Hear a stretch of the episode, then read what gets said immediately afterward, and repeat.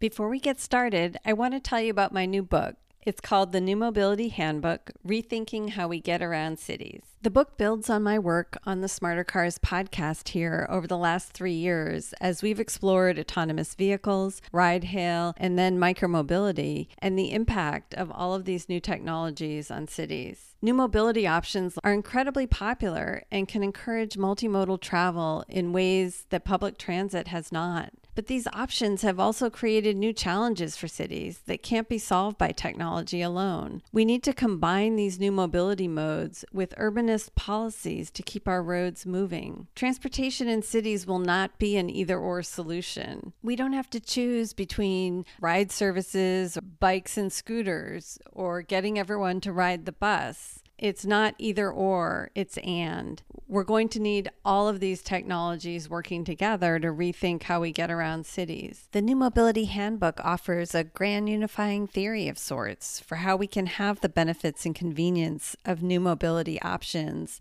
while also meeting city goals to encourage multimodal travel and reduce traffic and pollution. If you're not familiar with the principles behind urbanist policies like congestion pricing, transit priority, reduction in parking, and reallocation of street space, the New Mobility Handbook provides an introduction to these policies and how they can be used together with new mobility technologies to improve transportation in cities. The New Mobility Handbook is available on Amazon in paperback and Kindle versions. I hope you enjoy the book. This is Smarter Cars, a podcast about autonomous vehicles and the future of transportation. Welcome to Season 5. This is your host, Michelle Kairouz. Today we're talking with Dmitry Shevelenko, the CEO and founder of Tortoise, a company that provides remote repositioning services for lightweight electric vehicles such as scooters and delivery robots. Dmitry, welcome to the show. Great to be here. Thanks for having me, Michelle. Can you tell us what Tortoise does and a little bit about the origin story of why you started the company? Would love to. So, Tortoise is a remote repositioning service for light electric vehicles.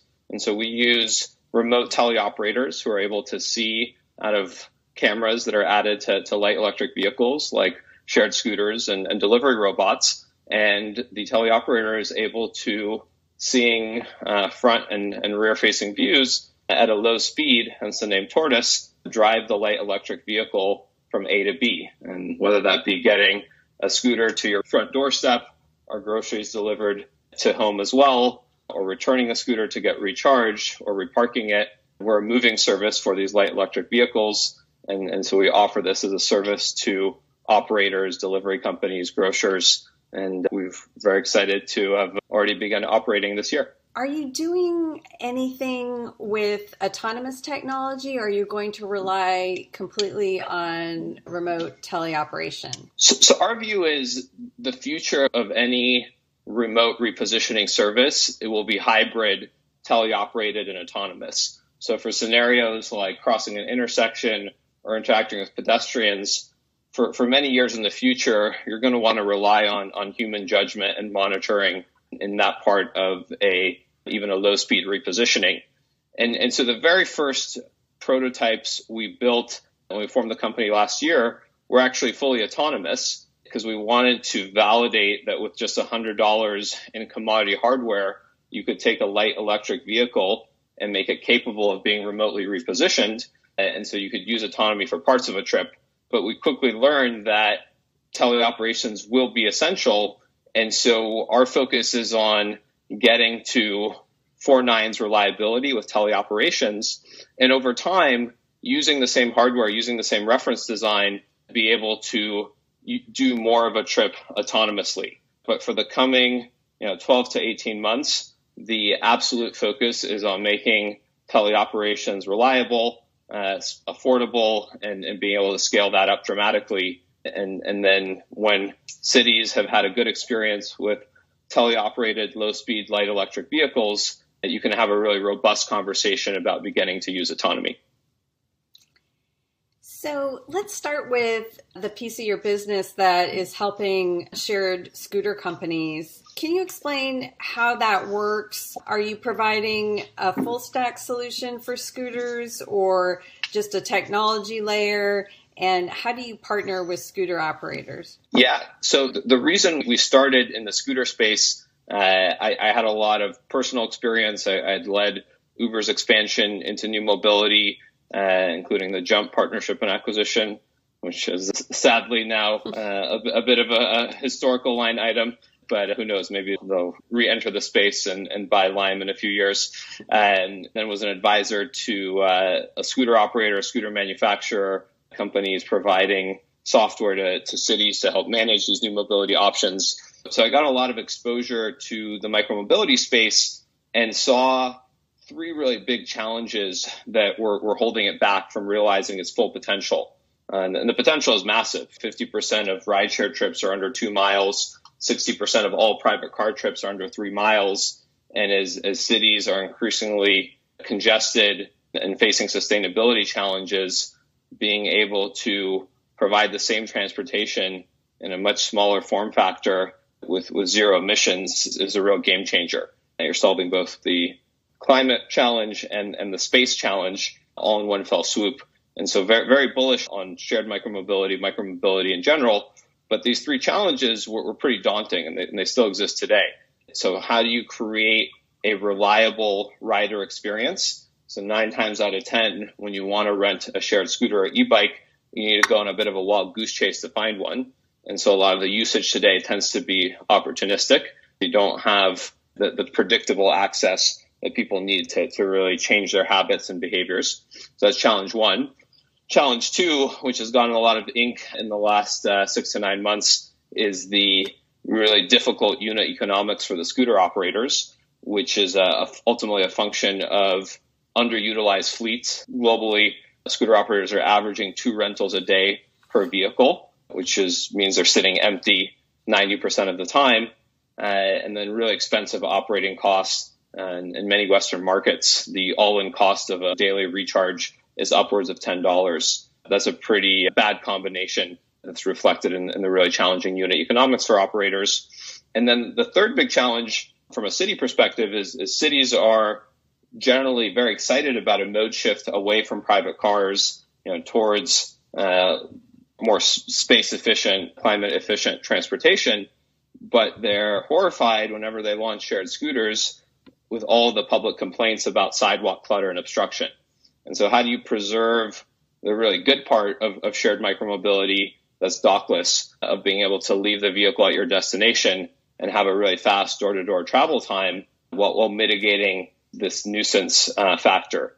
And, and so when we, we formed Tortoise, we realized that uh, low speed remote repositioning can solve all these three challenges. We also saw that in this market, operators are working with a lot of different types of scooter models. There's a lot of different manufacturers. Some operators are building their own scooters. And so we took a, a software and services approach. We provide a reference design so that existing manufacturers and ODMs can build in the $100 in, in added components, so two cameras, a processor, an extra motor, if it's a two wheel form factor, some retractable training wheels instead of a kickstand.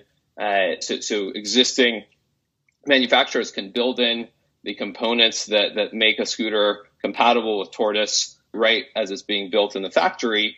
And then our engagement model with the operators is uh, once they have a Tortoise compatible vehicle, they just tell us where to move it and we take care of the rest. So if, if a customer requests a scooter to their front doorstep, solving the reliability and predictability problem, we just drive it to that destination. We provide the routing. That's our teleoperations infrastructure. It's our trained teleoperator. We even carry insurance for the vehicle while it's being repositioned. We're an end to end service. So our API that is operator facing, all the operator has to tell us is which vehicle ID and where they want it moved. And whether it be to get it recharged, to get it to a better location where it can be rented or, or the full on demand experience or being reparked, we take care of the rest once they tell us where they want it. So if it's about a hundred dollars in terms of the hardware, in terms of adding the technology to each scooter, how much is it for the service plan? In other words, how are you charging scooter fleets for this service. And then if you could give us a little more of the detail of how the communication works. Are you constantly monitoring vehicles? How do you know when you need to hop in and engage the repositioning? So maybe you could start with the, the cost. How do you think about pricing service per scooter, per day, across the fleet? Yeah, so for the initial pilot period, we introduced this service with, we think of it like an unlimited subscription. Pay us a flat, say, you know, just kind of varies depending on the market because insurance costs will vary market to market. But say 50 bucks a month per scooter for unlimited repositioning. And the repositionings are always operator initiated. So the operator hits our API and says, I want this vehicle moved to this location. And, and they usually have, you know, fleet managers and, and local ops teams that, that, are already kind of living in, inside of their fleet management tools, looking at the, the positioning of the fleet throughout the city. And so th- this allows them to act on that dashboard, not sending out an expensive street team, being able just to hit our API and uh, think of it like a call center on our end when we receive the request the next available teleoperator will take control of that scooter uh, and drive it along a, a, route that, that we algorithmically generate uh, to get it to the requested destination. After a pilot period, our kind of stable pricing model is per minute of utilization. So typical repositioning is say 15 to 20 minutes, and we charge around a dollar per repositioning of that length in terms of what we're going to be doing in the delivery space, we're going to be charging on a per mile basis because uh, that's how that industry already thinks about pricing for couriers. So that's an easier way to kind of reflect our costs. But all of our variable costs, so the, the cost of the teleoperators, labor, uh, the cost of mobile data streaming, the cost of insurance, it's all utilization based. Since we're not in, in the scooter space, we're not selling hardware we're providing a reference design and the manufacturer, and then through the manufacturer, the operator eats the cost of the added hardware. We're, we're not focused on kind of an upfront fee. We, we just want to have our variable expenses be covered and then charge a modest margin on top of that. So you mentioned one of the challenges for shared scooter companies is this reliability issue. And part of that is because cities have not allowed scooter operators to put enough scooters on the street to have them be available. How is it that you can help customers have a better experience with shared scooters? Certainly with rideshare, people got used to this idea that you can push a button and the ride comes to you. Is that the experience you're going for? Absolutely. I mean, I think that's in cities that uh, have enough density allow enough scooters in the given geography, the, the North Star is to have the on demand experience. And that's actually what we launched with in our first market in, in suburban Atlanta in Peachtree Corners, where the, the operator GoX, they actually built a new version of their rider app called GoX Apollo, which lets uh, a rider just drop a pin at their location and, and the scooter then comes right to where they are. And now we don't depending on the market and the total number of scooters available, if, if you can't have a reliable ETA, you don't want to necessarily expose that type of experience. The magic for Uber was when you would open the Uber app, and no matter what time of day it was, the nearest available Uber, the mean ETA would be no more than, say, 10 to 15 minutes away. And I think you want to ensure that type of reliability in ETAs before kind of going all in on on demand. But even before that, just just a basic use case on the demand side is returning scooters to areas where they're a lot more likely to be rented. So uh, a classic use case for shared micromobility is first and last mile to public transit. And right now, if you're doing that in a suburban area and, and somebody takes a scooter to a train station in the morning, there's not going to be anybody coming into that train station till the afternoon, evening rush hour. With real-time remote repositioning, you can return the scooter to a residential area after that first morning trip for a second morning trip, third morning trip. So through that 6 to 10 a.m. morning rush hour, you can get four rentals as opposed to just getting one, which is what's happening right now, and then rinse and repeat in the afternoon and evening as well. So we certainly think that on demand is the ideal experience, but depending on how uh, dense the environment is and how many total scooters are allowed and how many tortoise compatible scooters are there, you might want to start with using us for demand side repositioning that anticipates where you'll have demand as opposed to going for the full Uber experience on day one. So that can increase the number of rides per day per scooter for operators. Does automated repositioning also help expand the types of markets that a shared scooter company can operate in? I know density has always been a limiting factor and sort of the idea that if you wanted to offer a service in the suburbs that the economics didn't work out are the distances too great in suburbs, or can automated repositioning help make a service viable in an area like that that's less dense? We certainly think that automated repositioning is a game changer for suburbs and, and lower density cities. And if, if you just look at the markets that the larger scooter operators pulled out of in, in the last, say, nine months, they're not pulling out of Paris. They're pulling out of lower density cities and, and that's because the, those are the markets that really pull down that global average of rentals per day per scooter. Because when you take a scooter to your home in a low density suburb, the likelihood that it's going to be useful being left where it is, useful to somebody else within 30 minutes of you leaving it there is, is very, very low. And so being able to have that on demand model where the scooter can go to its next requested trip allows to dramatically increase uh, utilization in suburbs. MIT did a study that came out in February this year that found that with real time repositioning, like with our technology, it, you could get 10 times more utilization on a shared scooter fleet than we're getting right now, which is, we think that's a bit aggressive, but even a 50% increase in rentals per day per scooter would have a very positive impact, dramatically positive impact on scooter operator unit economics. And I think that the challenge with suburbs is less about our service and, and some suburbs suburbs are just so spread out that the typical trip a rider would take is say more than four miles, in which case people just don't using scooters for a four mile trip is not as comfortable as some people would like. There's a lot of people who, who are, are happy to be on a scooter for four miles, but the real sweet spot is kind of in the half mile to, to three mile zone. And, and so I'd say the constraint is less a, a function of whether our service would work versus whether is, is there a lot of existing demand for transportation that's, that's sub three miles.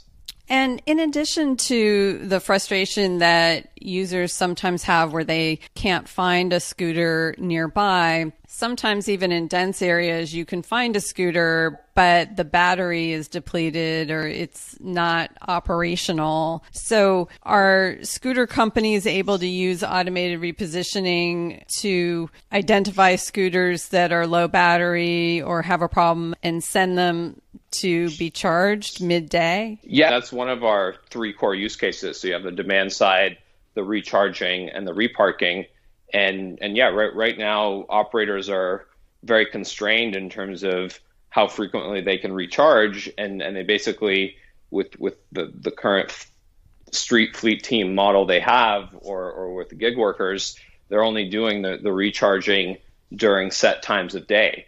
So say you have somebody take a scooter up a really big hill and you get two of those types of trips in, in the morning and it's already depleted 90% of its battery you're stuck with that scooter just sitting out in the street all day long, not really being uh, rentable until it gets picked up. Part of where the higher utilization and the recharging overlap is being able to do a midday swap or recharge of a scooter that has low battery. And on the quality side, if a scooter can be repositioned to your front doorstep, it's a pretty good sign that it's in working order. So you don't have that uh, whack a mole feeling of trying to find a working scooter because again if it works well enough to be able to be repositioned by our service it, it's very unlikely there'll be some mechanical or, or systems issue that comes up when the rider's on it with the global pandemic that we're in the middle of here in 2020 There's been a question about the cleaning of shared scooters. Is that also a use case for repositioning? Absolutely. And that's actually one, you know, big change we made right as we launched in suburban Atlanta. The operator has a hub model where after and a rider completes their trip, scooter returns to, to one of six hubs they have throughout the deployment area. And we now are disinfecting uh, a scooter every time it's returned to a hub. And it gets a sticker put on the handlebars. And so when the next rider who requests it to, to come to them, when it shows up at their door, doorstep or office, they know that that scooter hasn't been touched by anybody after it's been last cleaned. We think, particularly in the short term, as we're still very sensitive to all, all the COVID safety issues, we think that's a, a really great application of, of our technology. In general, though, compared to other transportation modes, shared scooters are very hygienic. With, with the latest science about COVID shows basically anything that's exposed to the sun ends up naturally being disinfected. It's encouraging for the industry to see that in markets like Korea, China, Paris, once things open up, scooter usage is actually higher than it was pre COVID because people are, are preferring outdoor personal transportation over other modes that have you in a tight enclosed space where people are not six feet away we know that shared scooters have faced some headwinds even before the coronavirus in the cost of operations and compliance with city regulations. what are you seeing as the biggest pain points for shared scooter operators, and how does Tortoise try to address those? I, I think right now that the biggest issue is the business model and, and how do the operators get to profitability ultimately you, you can do a lot on the cost saving side, and we certainly help with more cost effective recharging. But the really big opportunity is increase the revenue side. And the analogy I like to use is imagine if you were designing the world's least efficient taxi service, you would make it so that your taxi driver can only wait at the location of their last drop off to get their next pickup. And would guarantee you that that would be the worst performing taxi provider in, in a given market. And yet, that's exactly how shared scooters work today. You have no ability to match the location of supply with where there's demand in a city in real time. And, and that's what we're enabling. I think that the MIT study is very encouraging. Some of the early data out of Peachtree Corners is very encouraging that, that we're able to take this rapidly depreciating asset that lives out on the street and dramatically increase the, the revenue per day it's generating for the operator. I think in doing so, we're putting them on the fast path to profitability. And, and I think that then unlocks more investor interest and, and capital for, for this space so that it can realize its full potential. Because I think that's the other risk for the space is, is investors get a little weak in the knees before the opportunity is fully realized. And, and, these companies aren't in a position to execute on, on the massive opportunity they have in front of them. So, the cost savings in terms of recharging and things like that are less important in your view than really increasing the number of opportunities for each scooter to be used during the day? I think it certainly both are important. In the medium to long term, though, you know, you might have a new type of battery that emerges that on one charge can last a week. Whereas the problem of maximizing utilization, that's evergreen.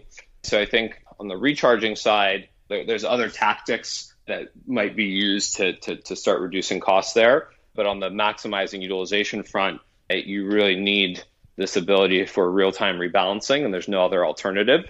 And depending on the operator, they might find value in what we're offering for you know one might value the recharging cost savings more than others but if i were an operator I would certainly lean into the revenue maximization opportunity. So, you've mentioned a couple times your recent deployment in Peachtree Corners, Georgia. Tell us what that looks like. What kind of a town is Peachtree, and how is that deployment set up? Yeah, so we've had a really good engagement with the city of Peachtree Corners they're 15 minutes outside of metro Atlanta, uh, population of around 40,000 people, and home to one of the largest tech suburban office parks. So over 7,000 people come in and, and work in that this massive, many, many acre office park that this basically takes up a big chunk of the city. And they meet the criteria of a lower density where a typical shared scooter deployment would unlikely to be profitable for an operator. And they're also, though, 15 minutes outside of, of Metro Atlanta, as I mentioned. So they've seen firsthand how messy and, and obstructed the sidewalks can get with the 1.0 version of, of shared micromobility. The city is, is really leaning into innovation around transportation. And, and so when we first met with them and, and they started learning more about us, they actually really took the bull by the horns and actually passed an ordinance that not only allowed our technology to be deployed, they actually mandated that any scooter operator that deploys in Peachtree Corners only do so with vehicles capable of automated repositioning. We didn't even ask for that. We obviously think that that's a great development for us and, and a great template for, for, for other cities to, to follow. They, saw this as a safety focused initiative in terms of keeping sidewalk paths clear for people in wheelchairs, for, for you know, just the benefit of the general public. We launched there the scooter operator that, that we partnered with for, for the deployment there is GoX, which is a smaller operator focused on not necessarily the most dense urban environments. They have a hub model where they partner with local businesses to create parking hubs at their locations. Uh, and so that worked as well in terms of being complementary with our service, where we can return a scooter to a hub and then get a scooter from a hub to a customer's location. We're live with 100 scooters there, and so far getting really positive reaction from the community and, and the businesses uh, and you know look forward on on building uh, success there. And so, is it entirely an Uber type, the ride comes to you model? Or I guess there are hubs at businesses, so someone might come out of their office and there might be a scooter right there at a hub? Yeah, so you certainly can still unlock a scooter that's parked in a hub without requesting it to come to you if, if you're right there. though, in terms of the early numbers, vast majority of, of, of, trips that are happening are are the on-demand trips where we're repositioning the vehicle to, to a customer's location. And where GoX isn't charging uh, a customer more because they're they're using the on-demand version, so they're at no disadvantage. But yeah, we're certainly not prohibiting people from just unlocking an otherwise available scooter. And what has the feedback been from people who witness a scooter driving by itself en route to a pickup or returning to a hub? Have there been any vandalism or what are the reactions about seeing the scooter without someone on it? So, so one of the reasons we thought Peachtree Corners would be a great initial deployment site is it's an affluent area with good infrastructure and, and just very low crime. We've so far had zero incidents of vandalism or pe- people intentionally getting in the way of a scooter or, or something like that. The, the, most surprising thing about the public reaction is how most people don't notice it at all. Uh, we're fairly used to seeing scooters. I mean, we grew up with scooters, and so as a form factor, it in of itself doesn't draw that much attention. And and then remember, we're going at a very low speed. So you know, the name tortoise very much reflects that the the max speed uh, of, of five miles per hour in most markets and and so that combination lends itself towards fairly minimal reactions. Of course, people will take pictures and videos of it, which we think is great. But beyond that, we, we haven't gotten any negative feedback so far. And are the scooters being used outside of the office park? Is there a surrounding city that has apartment buildings and housing and things? Then people are going back and forth, or is it just within the the office park? Yeah, so it's, it's definitely a, yeah the city and the office park. I would kind of think of it as one and the same. I mean, they kind of the office park starts, and then you have residential and commercial areas. You've got two big uh, multinational hotels that are kind of on on the edge of the office park, permitted to go on all kind of sidewalks and public roads in in the city of Peachtree Corners, not just in the office park. Are you thinking about pilots in other cities for shared scooters this year, or is everything on hold with the pandemic? Oh, actually, we're, yeah, so we're gearing up San Jose. By the time this is released, we'll be live. So we're working uh, closely with the city there. We're very focused on reducing sidewalk clutter and obstruction complaints. And, and so they're very receptive to this technology. And then we've got uh, another four deployments that will be going out through Q2 and Q3 in the shared scooter space. In, in some cases, COVID has accelerated the need for more accessible shared micromobility because cities are, you know, quickly realizing that that large percentage of, of folks that take public transit may now not feel comfortable taking public transit and they still need transportation options. It, it feels like in some markets, the very tight regulatory approach that was the norm when it came to shared micromobility is actually loosening up pretty rapidly uh, in response to COVID and and kind of the, the issues that people have with scooters feel a little less significant in light of the more dramatic challenges that, that, that urban transportation is facing right now. And for your San Jose launch, are you partnering with one scooter operator or will it apply to multiple operators? Uh, one at the beginning. I mean, in general, we that, that's kind of we think the right way to pilot is just start with one operator and and make sure it's working well there. But our business model is to be Switzerland, so we don't sign up for exclusives with an operator in a given market. Uh, but we think it's the, the better way to pilot is to just get it working really well with one operator. And, you know, that, that will certainly get the interest and attention of all the other operators in that market. And then you mentioned that Tortoise is also thinking about moving into delivery as well as its shared scooter business. How are you thinking about delivery? So our vision when we formed the company last year was was to always be a, a horizontal provider of repositioning for light electric vehicles across many form factors. So, starting with shared scooters, but quickly then going to e bikes, uh, then to delivery robots, security robots, cleaning robots. If it, if it, weighs less than 200 pounds and doesn't have a rider on it while it's being repositioned, and there's a need to move it at a low speed, we want to be that engine that, that is moving it.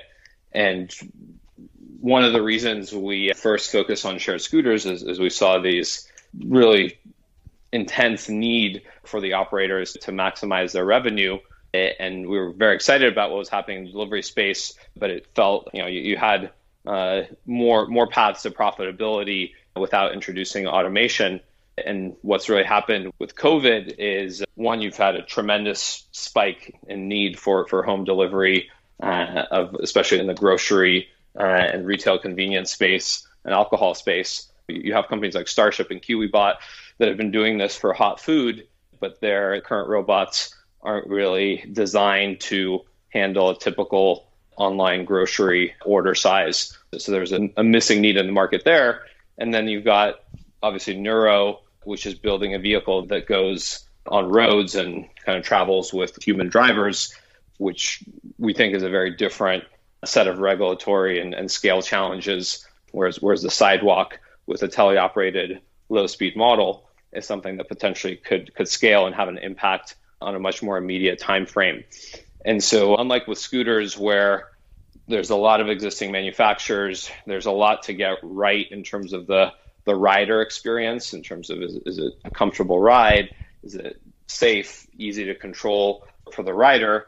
With a delivery robot, it's really all about the repositioning. And so we were able to quickly adapt everything we, we've built and figured out for repositioning scooters in kind of a three month sprint.